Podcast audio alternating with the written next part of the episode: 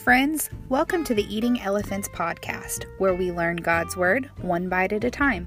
My name's Holly, and I pray that you are encouraged today.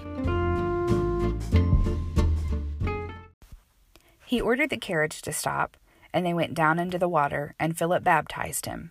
When they came up out of the water, the Spirit of the Lord snatched Philip away. The eunuch never saw him again, but he went on his way rejoicing. Meanwhile, Philip found himself further north at the town of Azotus.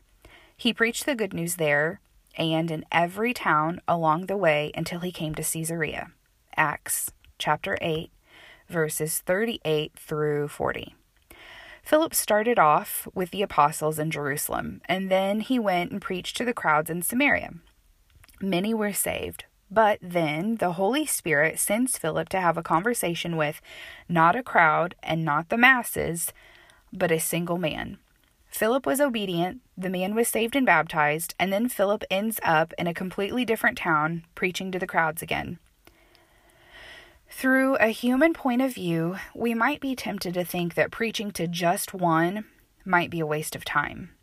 Sharing the good news with just one man may not be the best way to invest our time, talents, and treasures. Why go to just one when you can go to the masses? But God.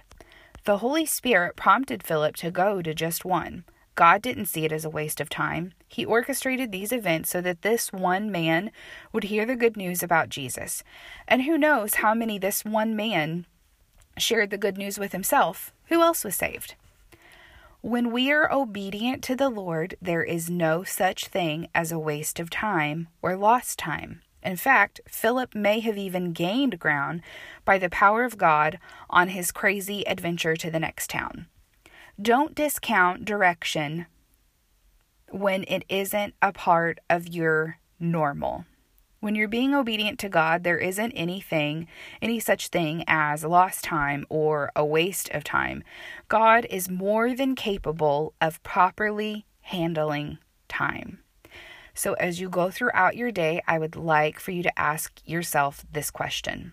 Do I discount direction from the Holy Spirit because it feels like a waste of time? And a phrase to remember as you go throughout your day to help you call to memory this verse, Philip found himself. There you have it, friends. I hope that as you go throughout your day, you guard your heart, guard your mind, and guard your instructions.